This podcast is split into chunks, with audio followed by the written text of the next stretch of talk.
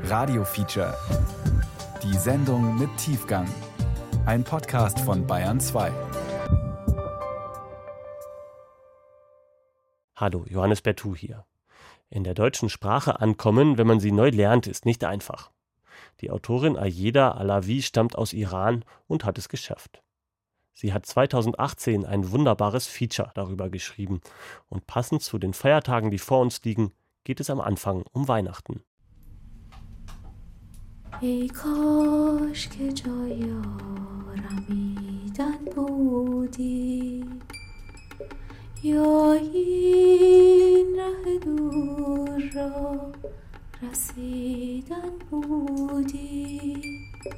کاش از پی صد هزار سال از دل خاک چون سبزه امید بردمیدن بودی Ich wünschte, es hätte einen Raum gegeben zum Ausruhen oder ein Ankommen am Ende dieses langen Weges. Ich wünschte, man könnte nach hunderttausend Jahren wie ein Gras aus der Erde wachsen. Omar Khayyam. Zimt riecht auf der ganzen Welt nach Zimt. Als ich in der deutschen Sprache ankam. Ein Feature von Ayeda Alavi. Badewanne. Raum. Badezimmer. Zeit. Heute. Durch das Fenster des Badezimmers leuchten die Lichterketten des Nachbarfensters. Draußen ist Weihnachten. Es schneit. Ich sitze in der Badewanne und umarme mich, soweit ich kann. Mir ist kalt. Ich lasse noch etwas warmes Wasser in die Wanne und denke an meinen gestrigen Therapiebesuch und an die Wartezimmergespräche zwischen den gestressten, unglücklichen Patienten. Man kann sich im Wasser entspannen. Mit Lavendel. Mit Hibiskus. Am besten wirkt Kaffee, sagte ganz laut eine andere Patientin, die nervös etwas Langes, Breites, Viereckiges mit einem mehrfarbigen Faden strickte. Betten. Betten muss man am besten. Betten? Ja, zu Gott. Betten. Also beten, meinen Sie. Ja, beten zu Gott hilft genauso wie Baden in der Badewanne. Betend zu Gott sitze ich nun in der Badewanne. Ohne Hibiskus und Lavendel nur Meersalz gebe ich dem Wasser hinzu, wie immer, wenn ich das Meerwasser vermisse.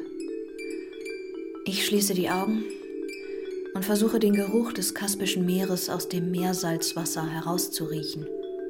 Das deutsche Wort Meer erinnert mich immer an das persische Wort Meer. Meer bedeutet in meiner Muttersprache Liebe und Meerban bedeutet liebevoll. Gott soll auch Mehrbahn, liebevoll sein. Gott fließt mit seinem Attribut mit hinein in das Meersalzwasser. Viele sagen, ihr Gott ist der Einzige, der Richtige, sogar der Richtigste.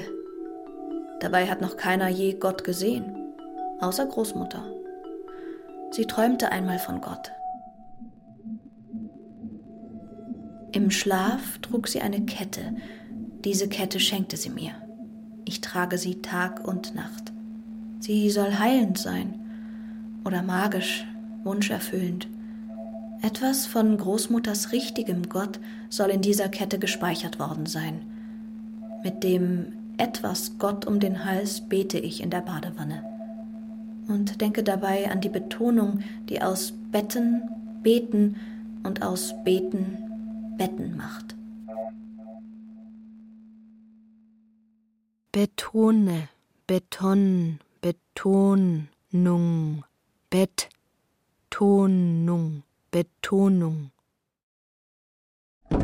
Raum? Wartezimmer. Zeit? Gestern.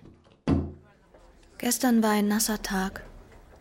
Tagsüber regnete es einen kalten Regen und später fiel Schnee. Seitdem schneit es ununterbrochen. In der Praxis ließ ich meinen kleinen Taschenschirm im Schirmständer am Eingang. Schirmständer, bitte keinen Müll einwerfen. Danke, stand auf einem roten Zettel darauf. Nach einer Weile kam ein älteres Paar herein. Die Frau ging zur Sekretärin und der Mann blieb neben dem Eingang stehen und steckte seinen Regenschirm in den Mülleimer, in dem noch ein anderer Schirm stand. Schirmständer und Mülleimer waren aus ähnlichem Metall und hatten eine ähnliche Form. Der Mülleimer war nur etwas niedriger und hatte keinen roten Zettel. Einen Schirmständer als Mülleimer wahrzunehmen und den Mülleimer als Schirmständer erinnerte mich an das Tassenexperiment von dem Linguisten William Labov, in dem es um die Grenzen zwischen den Kategorien geht. Grenzen zwischen Tasse, Schüssel und Vase. Wann ist eine Vase Vase und eine Tasse Tasse? Eine Vase kann als eine Tasse wahrgenommen werden, wenn man in seiner Vorstellung aus ihr Tee trinkt. Der Inhalt macht also aus einem Gefäß eine Tasse. Und eine Badewanne? frage ich mich selbst, während ich weiter dem Wasser Meersalz zugebe. Die Badewanne kann zum Meer werden, wenn in ihr eine Frau liegt mit großer Sehnsucht nach dem Meer ihrer Kindheit. Raum? Unterwegs. Zeit? Danach. Deutsch als Fremdsprache. Unterwegs zur Uni schneite es leise. Ich dachte an meine Seminararbeit, in der es um das Präfix ver ging. Verkümmern, verschleppen, verteilen, verneinen, vermeinen, verschmelzen, verbarrikadieren, verschollen, verschenken, versagen, verzagen, ver Teil ist nicht nur ein Teil meines Wörterbuches Deutsch als Fremdsprache, sondern auch ein Teil von mir. Mein ganzes Leben ist mit diesem Ver-Teil des deutschen Wörterbuchs verknüpft. Er hat alle nötigen Worte zur Beschreibung meines Lebenslaufes. Eines Lebenslaufes, der mit Verben wie verlangen, versammeln, versuchen, verordnen, verhören, verzichten, verweigern, verweilen, verurteilen, verdrehen, verteidigen, verfolgen, vertreiben, verbannen beginnt und mit Verben wie verlieren, verlassen, verwirren, verirren, verlaufen, versinken, vertrösten, vermissen, vermissen und vermissen weitergeht. Wie ein heiliges Buch drücke ich mein Wörterbuch Deutsch als Fremdsprache in der Hand. Verliebt in verbindendes, verständnisvolles, fremdenfreundliches Deutsch als Fremdsprache denke ich an Vermessung des Vermissens.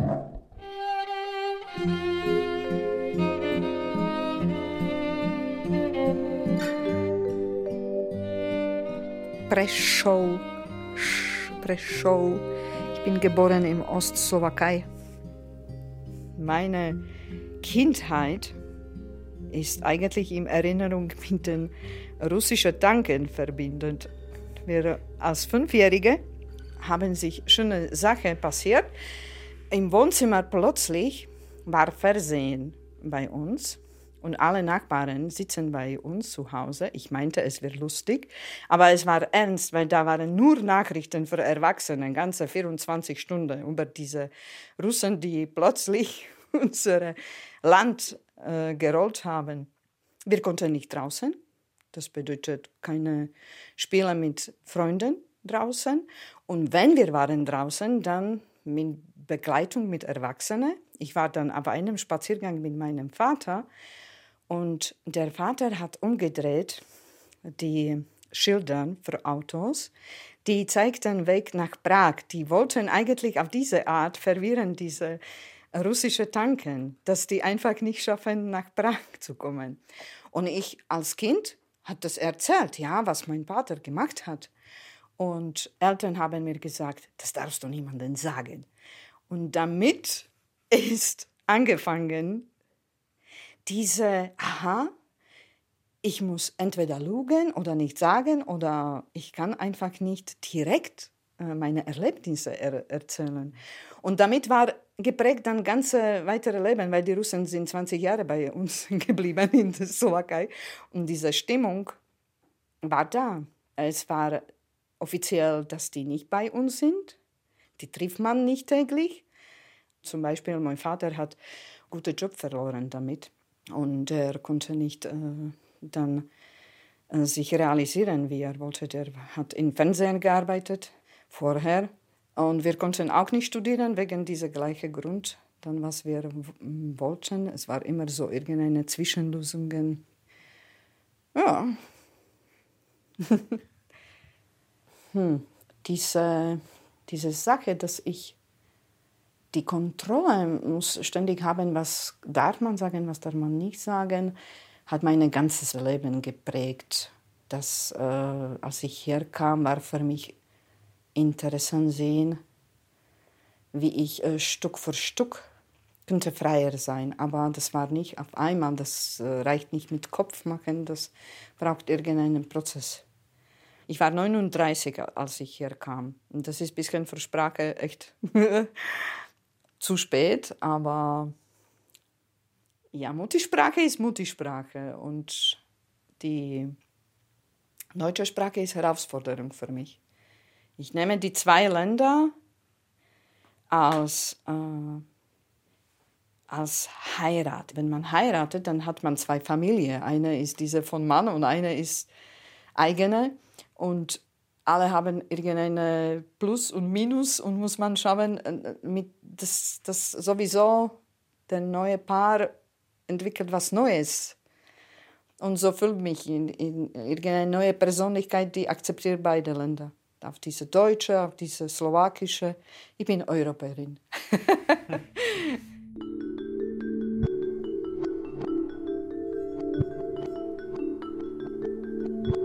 Im Traum. Im Traum bin ich in einer riesigen Badewanne, die aussieht wie ein Topf, voller Buchstaben Nudeleintopf. Der Eintopf ist warm und schmeckt nach Eintöpfen, die Großmutter immer im Winter kochte. Großmutter schwimmt mit Mantel und Kopftuch in dem Eintopf. Wir schwimmen ganz tief unten am Meereseintopfboden, dort, wo Algen und Seegräser wachsen.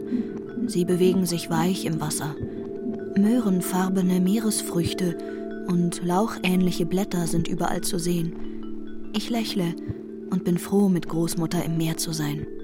Lächelnd sehe ich mein Spiegelbild im Meereseintopf Wasser. Mein Mund ist voller Bücher. In zwei Reihen sind die Bücher dicht aneinander aus meinem Kiefer gewachsen. Jeder Zahn ist ein Buch. Ich finde im Traum mein Wörterbuch Deutsch als Fremdsprache ganz vorne. Sein Umschlag ist beinahe zerrissen. Wahrscheinlich, weil ich meine Zähne mit Zahnseide putze. Ich muss sofort damit aufhören, denke ich im Traum. Später sitzt die Großmutter am Strand auf einem großen Tuch. Sie hat wie immer Reisgebäck mit Zimt mit und eine Thermoskanne voller Kardamomtee.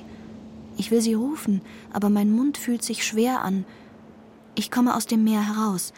Es tropft Algeneintopf aus meinem Mantel. Mein Kopftuch klebt an meinem Kopf und riecht nach frischen Fischen. Meine lange nasse Hose klebt an meinen Beinen, so dass ich kaum laufen kann. Ich bin froh, dass ich zumindest barfuß ins Meer gehen durfte. Der Sand am Strand wird mit jedem Schritt weicher und schluckt mich mit jedem Schritt tiefer in sich hinein. Hilfe! rufe ich laut. Die Großmutter rennt zu mir. Sie zieht mich aus dem Sand heraus und sagt Die Frauen werden schwer im Meer. Sie trägt mich zu dem grünen geblümten Tuch und trocknet mich ab. Nach Zimt riecht sie. Es ist schön, nach so einem langen Schwimmen von Großmutter am Strand getragen und getrocknet zu werden. Sie hat ein großzügiges, warmes Umarm. Viele Männer gehen an uns vorbei. Ich merke plötzlich, dass ich nackt da auf dem Tuch sitze, ohne Mantel und Kopftuch. Verwirrt frage ich, Oma, darf ich hier überhaupt nackt sitzen? Wie groß bin ich denn? Na klar darfst du das. Du bist doch noch ein Kind so groß wie ein Fenchel. Es ist so schön, ein Fenchel zu sein.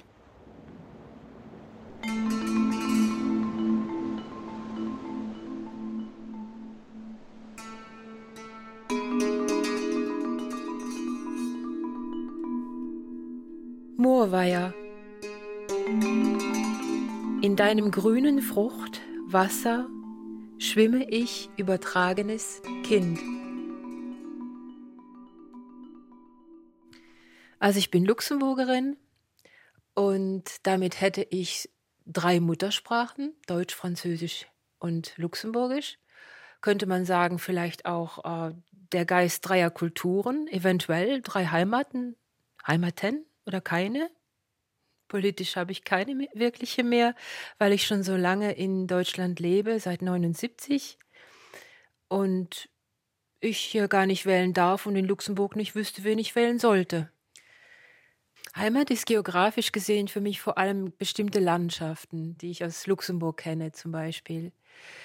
Dann meine ich aber auch mit Heimat, was noch wichtiger, die innere Heimat.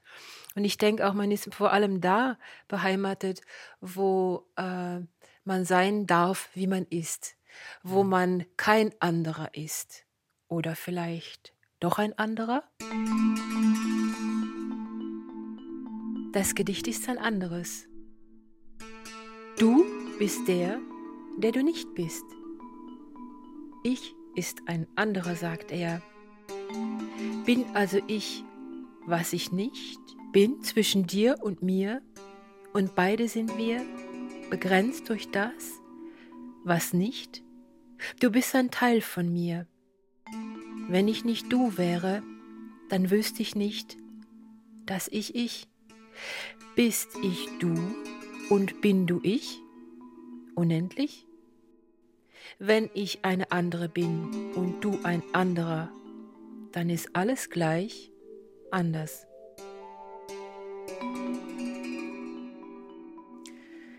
Ankommen ist das, was ich eingangs gesagt habe in dem Gedicht, dieses Eingehen in den Moorweiher. Das klingt jetzt mystisch, aber das ist auch durchaus so zu verstehen. Das ist für mich so ein Teil, ein Teil des Ganzen sein, das ist etwas, was ich manchmal erfahre. Pension. Raum. Der Korridor. Zeit. Während des Studiums. Drei Etagen hat die Pension, in der ich wohne und arbeite. Zwei für Nichtraucher und eine für Raucher. Ich rauche nicht. Dennoch putze ich die Raucheretage. Sie hat wie die anderen beiden Etagen einen roten Teppichboden, einen langen Korridor. Der Korridor mit den geschlossenen Zimmertüren hat einen dunklen, kellerähnlichen Atem, mit dem er mich umarmt, sobald er mich durch seinen Türmund in sich hineingeschluckt hat, in seinen riesigen Fischbauch, in dem ich die Überreste meines Lebens entdecke. Mein Leben, samt Vater mit seinen leeren, nassen Zigarettenschachteln, samt unserem Hof in Teheran, der nach frisch gewaschener Bettwäsche riecht, samt unserem Keller, der sich seit dem Krieg in einen Zufluchtsort verwandelt hat.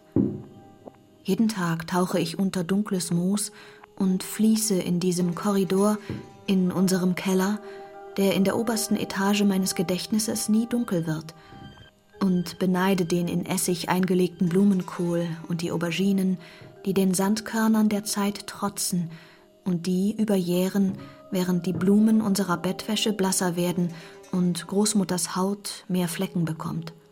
Jeden Tag fließe ich von Zimmer zu Zimmer und klopfe. Mein Herz klopft. Ich sehe in den Raucheretagengästen flüchtige vor Kälte und Gefahr in den quietschenden Betten Zuflucht suchende Passagiere, die in dieser Großstadt keine Familie haben. Wie ich. Bei jedem Klopfen denke ich, dass ich sie störe.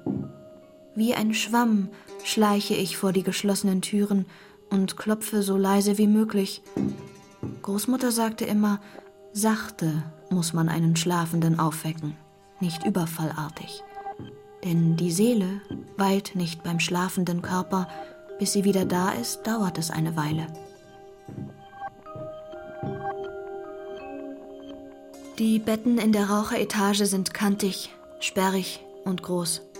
Verhältnismäßig sind sie unpassend zu den Zimmern Genauso sind die Bettbezüge. Die Decken sind entweder größer als die Bezüge oder kleiner. Seitdem ich in dieser Pension arbeite, vermehren sich die blauen Flecken an Beinen und Oberschenkeln, denn sobald ich eine Matratze neu beziehen will, beginnt ein Kampf zwischen ihr und mir.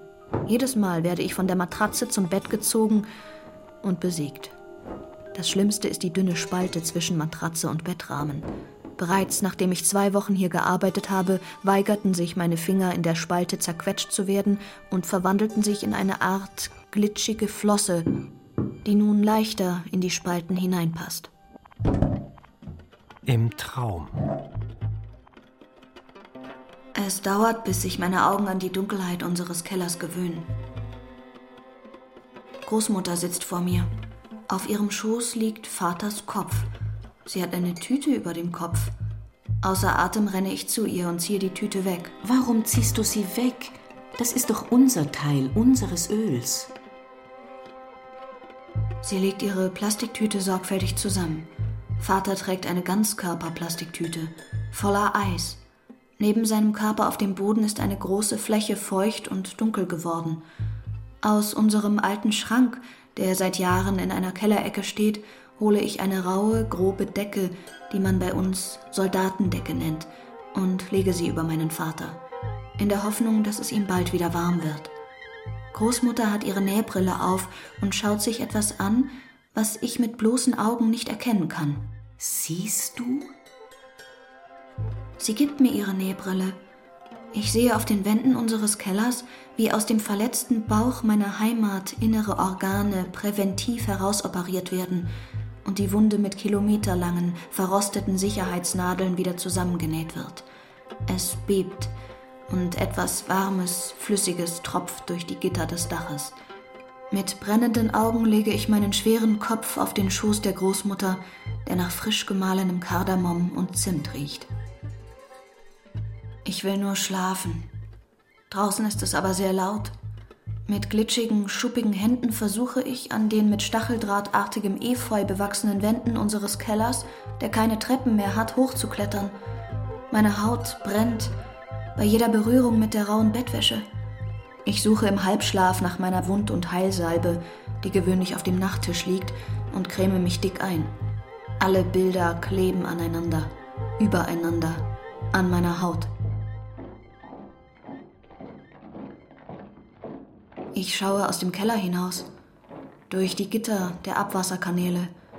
Über meinem Kopf trampeln schwarze, rutschfeste Stiefel. Ich sehe unsere Neujahrsgoldfische, die sich als lebloser, schwarzer Schlamm auf Vaters breite Schultern legen. Ihre Lieder will ich schließen. Zur Welt, zum öligen, klebrigen Elend. Ich schließe die Augen und will nur schlafen. Die betrunkenen Männer singen zusammen etwas, was ich nicht verstehe. Ich verstecke meinen Kopf unter der Decke. Diese Welt da draußen macht mir Angst. Ich will nach Hause. Ich will wieder ein ganz kleines Mädchen sein und dass alles in Ordnung ist. Dass mir die Großmutter beim Quitten Marmeladekochen erlaubt, einmal mit dem großen Holzlöffel im Marmeladentopf umzurühren, während Vater den frisch eingelegten Knoblauch datiert, in den Keller bringt und die schon länger eingelegten Knoblauchgläser raufholt. Dieser eingelegte Knoblauch ist jetzt reif und heilend. Am Kaspischen Meer aßen wir dann alle zusammen Essigknoblauch mit Kräuterreis. In meinem sechsjährigen Kopf dachte ich immer, wenn man mich auch in Essig einlegen würde, würde ich genauso wie eine Knoblauchknolle nach sieben Jahren reif und heilend sein. Sehnsüchtig taste ich in meinem öligen Leben und versuche mit Essig alles zu retten, zu konservieren, vor allem die Zeit und meine Kindheit. Ich hole all unsere Gläser aus dem Keller und lege als allererstes den allerersten Satz, den ich im ersten Grundschuljahr gelernt und geschrieben habe, in ein Glas voller Essig ein. Baba ab dat. Der Vater gab das Wasser. Du warst so ein süßes Kind. Bin ich nicht mehr? Ich schaue mich im öligen Wasser an, das sich seit dem Krieg bei jedem Regen im Keller bildet. Im Wasser schaut mich ein fremdes Spiegelbild an mit einem haarlosen Kopf. Statt Haaren sind viele grüne Blätter auf meinem Kopf gewachsen.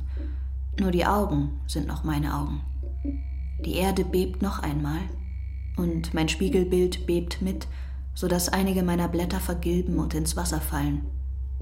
Im Traum werfe ich die Gläser ins Meer in der Hoffnung, dass meine Heimat, ohne verseucht zu werden, noch weitere 14 Jahre in Essig ruht.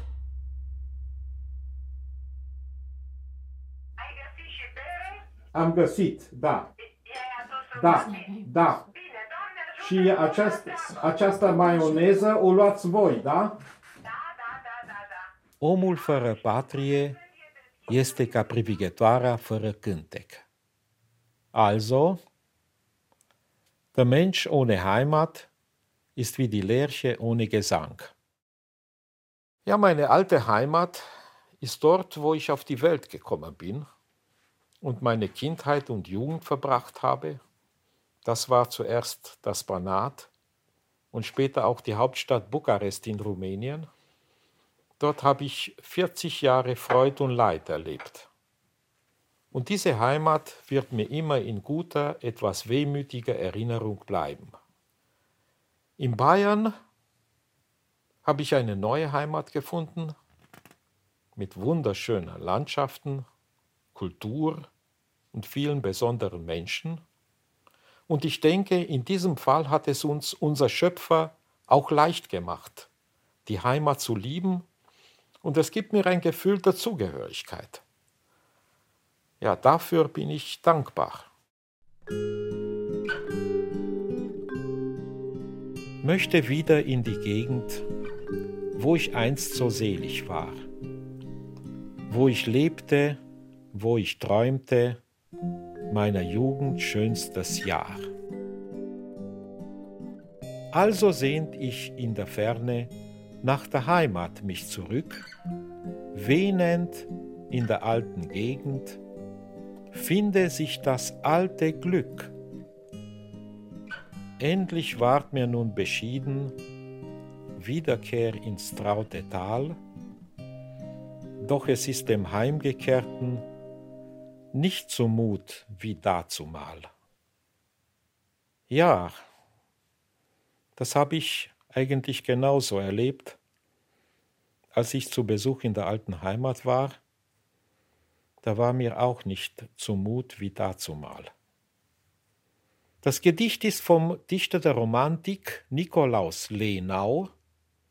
Er wurde zu Beginn des 19. Jahrhunderts in Banat geboren. Deutsch ist meine Muttersprache und ist mir vertrauter. Aber Rumänisch spreche ich auch gern. Und auch Bayerisch höre ich gern, verstehe es teilweise, kann es aber leider nicht so gut sprechen. Aber vielleicht gelingt es ja irgendwann meinen Kindern und Enkelkindern. In diesem Sinne kann Sprache auch Heimat sein. Und ich denke, ich kann meine Gefühle, Trauer und Freude, sowohl auf Deutsch als auch auf Rumänisch sehr gut zum Ausdruck bringen.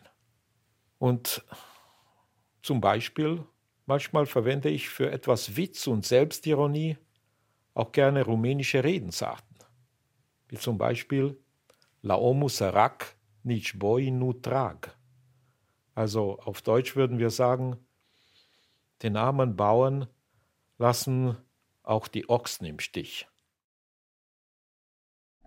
Je älter ein Baum, desto schwieriger ihn zu entwurzeln. Herr K. Raum. Demenzstation. Zeit. Mahlzeit. Herr K. ist seit einer Woche in der Demenzstation, in der ich ihn ehrenamtlich betreue. Er ist 88 Jahre alt. Sein vier Jahre jüngerer Bruder brachte ihn zum Pflegeheim. Er sagte, er kann sich nicht mehr um ihn kümmern.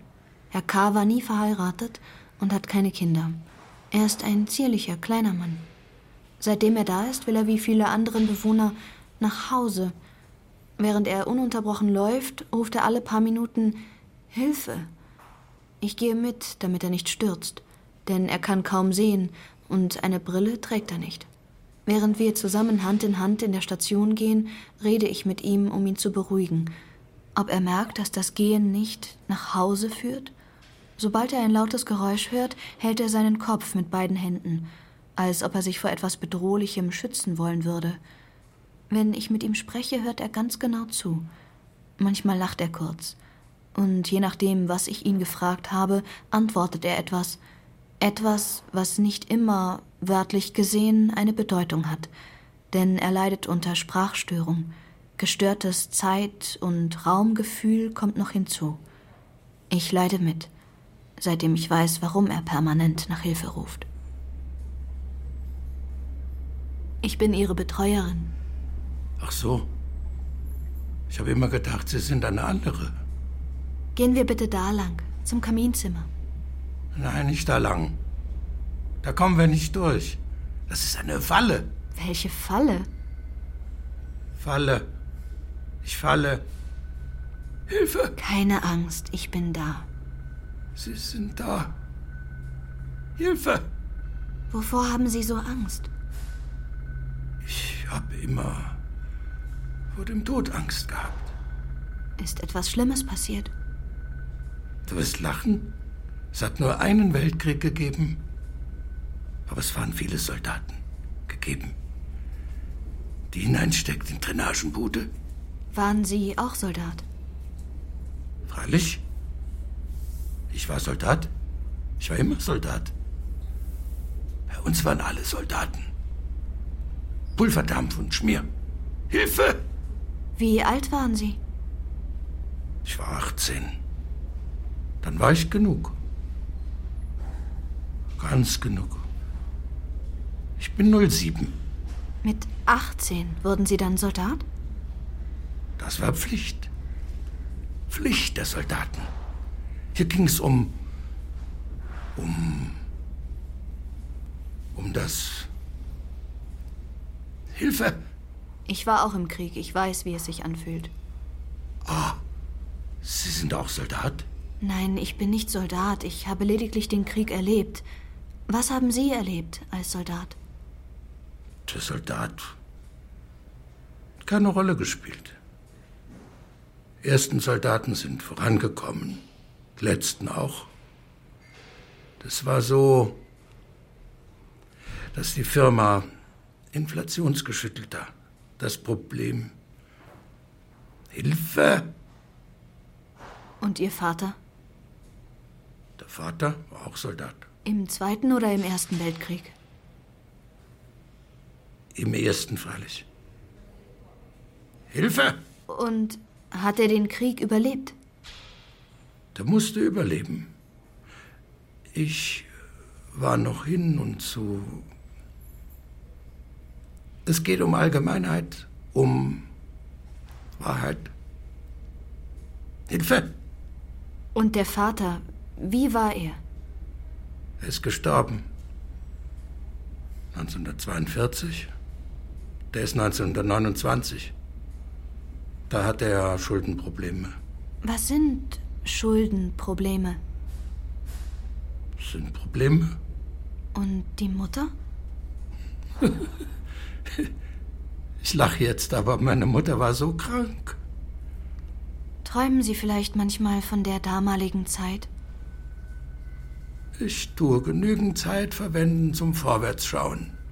Sie haben sicher viele Erinnerungen von damals, als Sie Soldat waren.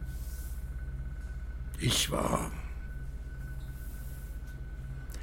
Ich bin 07, bin ich immer in der Nacht. Und Ihre Arbeit, können Sie sich erinnern, wo Sie gearbeitet haben? Freilich habe ich wo gearbeitet. Ich war bei der Holleriefirma angestellt. Waren Sie auch in der Schule? Haben Sie etwas gelernt? Als Soldat hast du nie gelernt.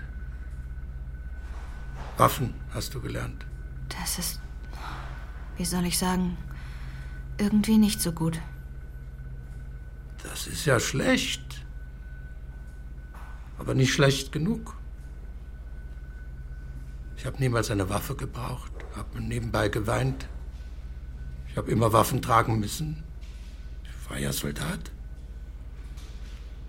Wir haben keine geschossen. Ja, Waffen sind nicht gut. Ich war nur junger Soldat. Genau um 8 Uhr bin ich in die Zeit eingestiegen. In den Zweiten Weltkrieg. Ich war selten so günstig. Hilfe!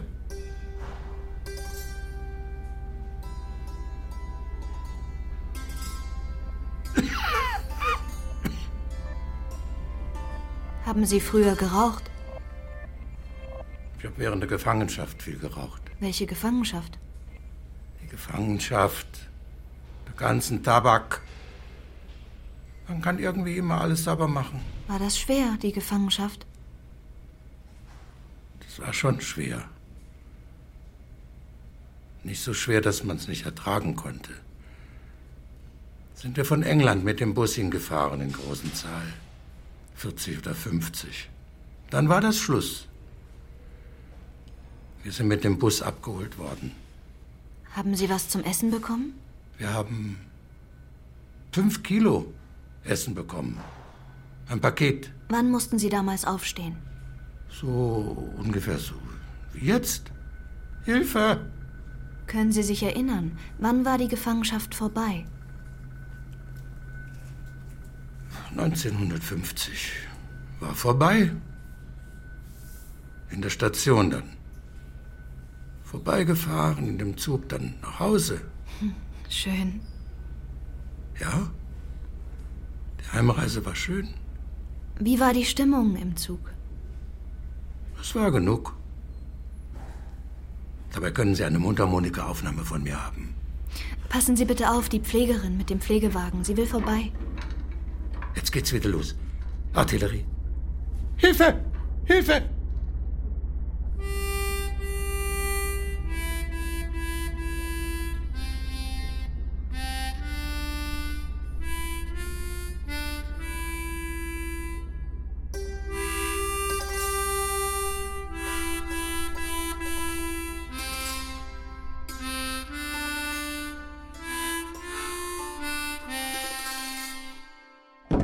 Deutsch als Fremdsprache.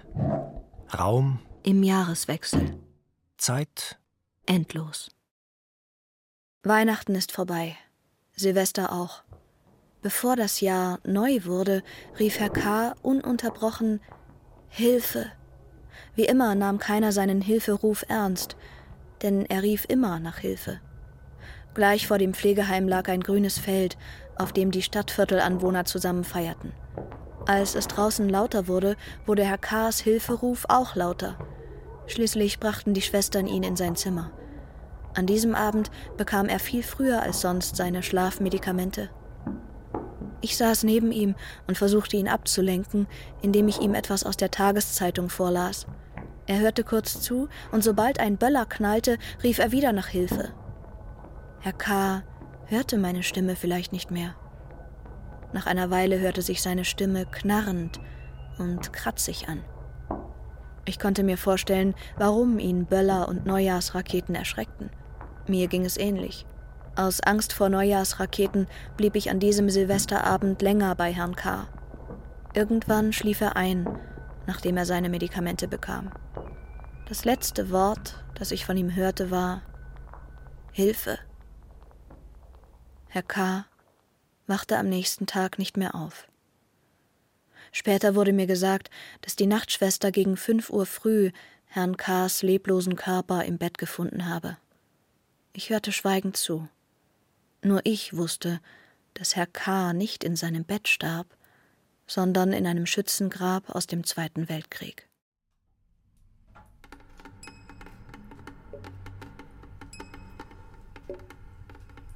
لالایی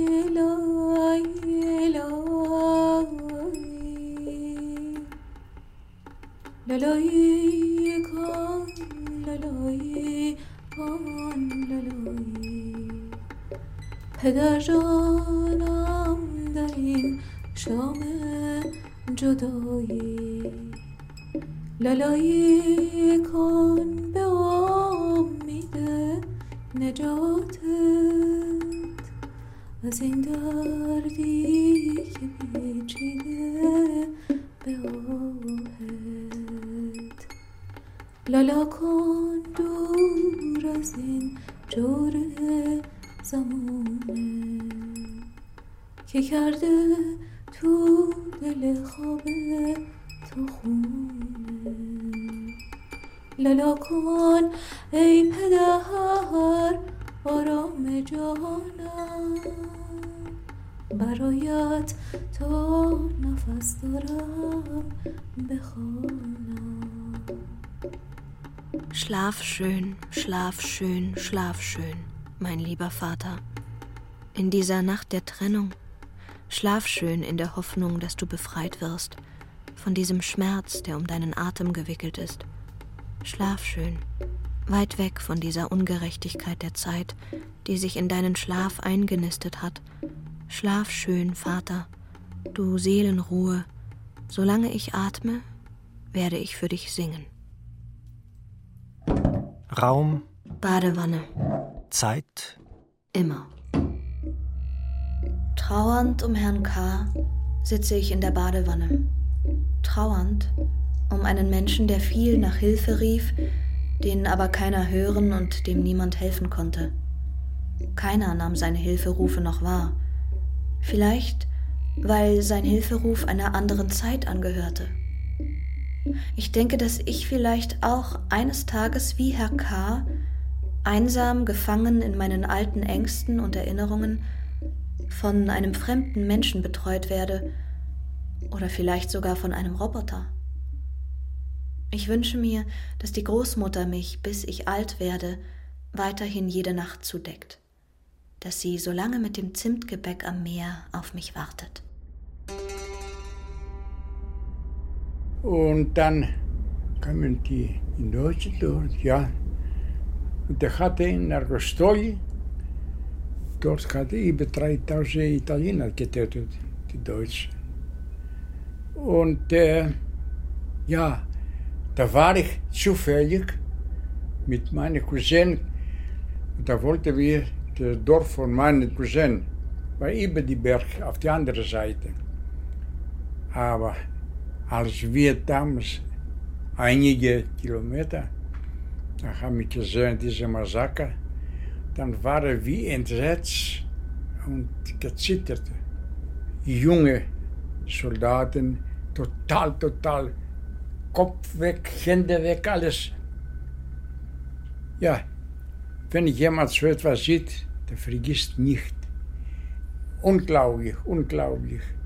Diese Barbarei, wie Menschen gegen Menschen.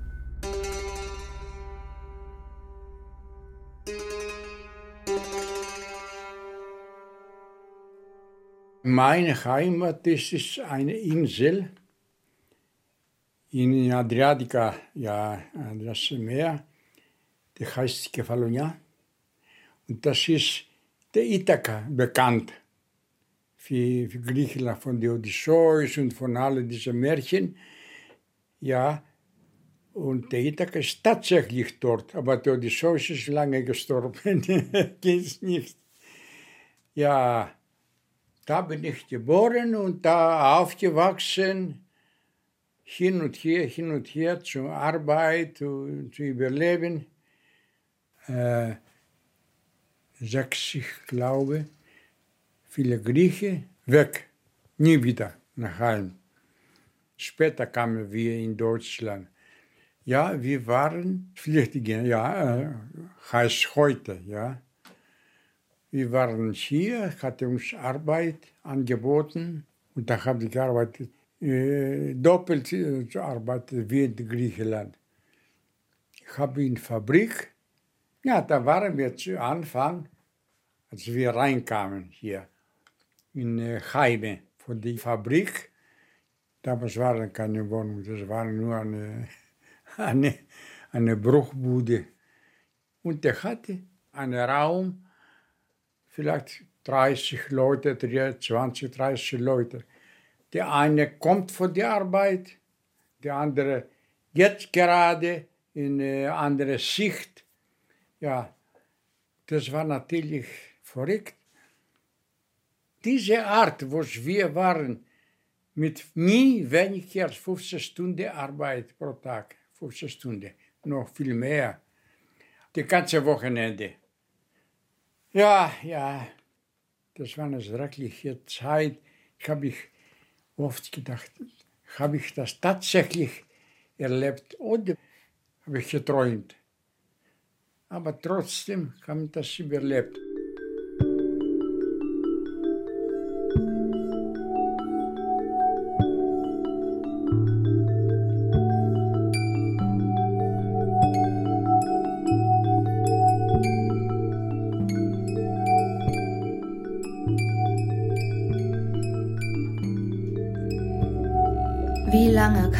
Kann man in einer Badewanne sitzen? Meine Gefühle fühlen sich eingeweicht, meine Haut gealtert, wie Elefantenhaut.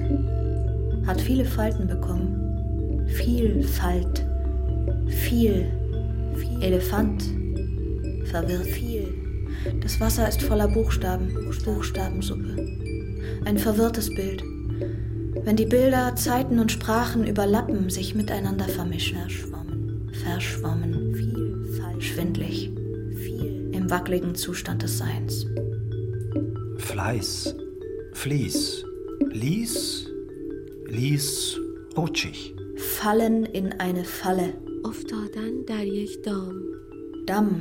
دام صد صد Hundert. Hund. Und. Und.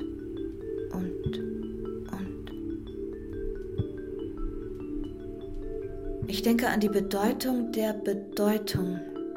Je mehr ich daran denke, desto mehr verliert die Bedeutung an Bedeutung.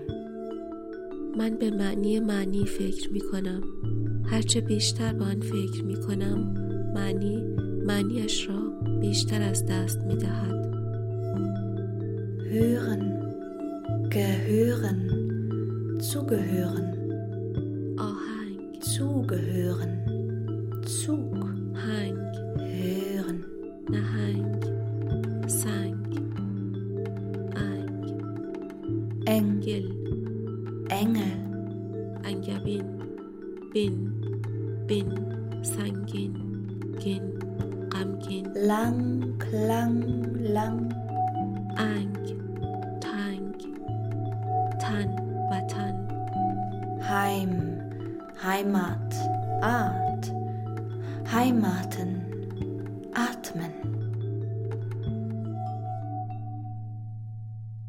Raum, Mein Kopf Zeit, wiederholt.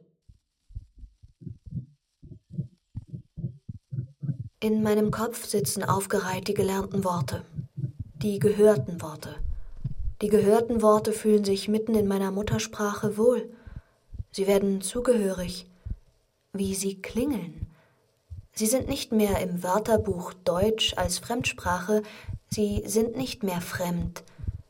In meinem Kopf sitzen sie neben Herrn K.s Worten und werden ein Teil von mir. Alles, was Herr K. erzählte, versuchte ich in meine Muttersprache zu übersetzen, wie ich es ständig tue.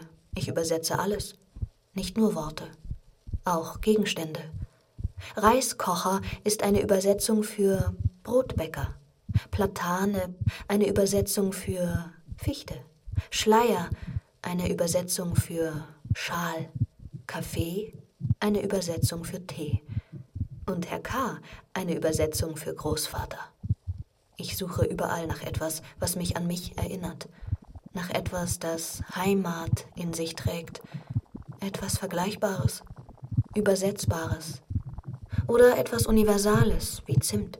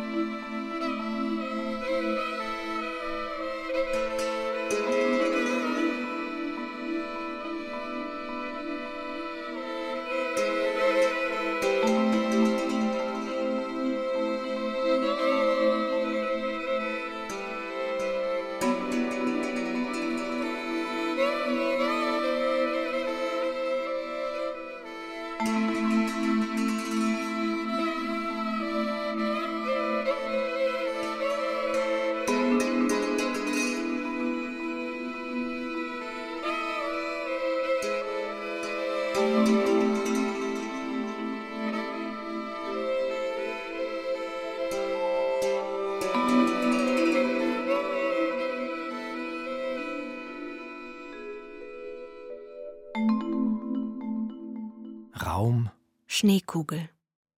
Zeit, Kindheit. Wie ein Schwamm nehme ich vieles auf, die Orte und die Menschen, die Worte und die Zeiten, Herr K.s Hilferufe, seine Kriegszeit, Gefangenschaft und seine Ängste vor dem Sterben.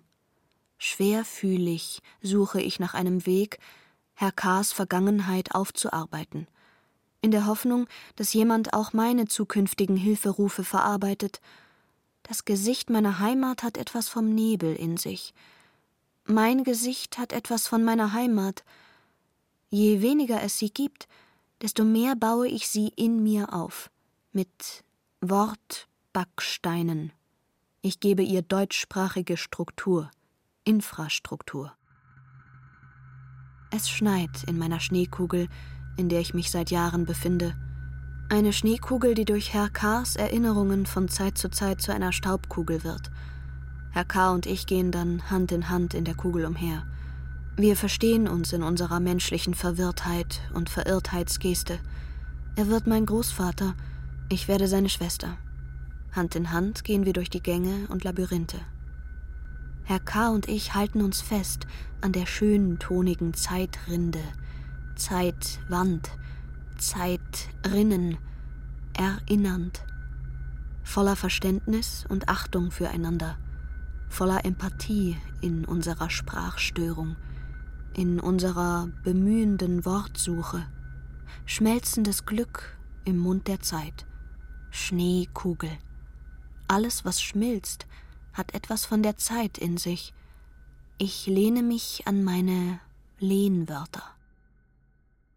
Im Kreis laufe ich herum, da in der Mitte viel los ist. Es schneit hier in dieser Haube. Ich laufe am Rand der Haube und schaue durch die Scheibe heraus. Verfangen unter der Haube einer Schneekugel, in einer Haube, in der es immer schneit. Und in der ich immer dasselbe tue.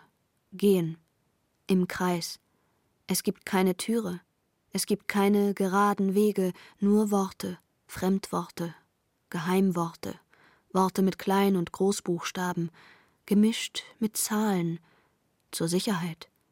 Kennworte, die einem in der Luft Türen erscheinen lassen, die man laut aussprechen muss oder auf die unsichtbare Kugelhaube schreiben muss. Wie am Anfang werden auch am Ende nur Worte bleiben. Die Gegenwart ist rund. Nur meine Kindheit war gerade. Sie war eine Gasse mit Anfang und Ende.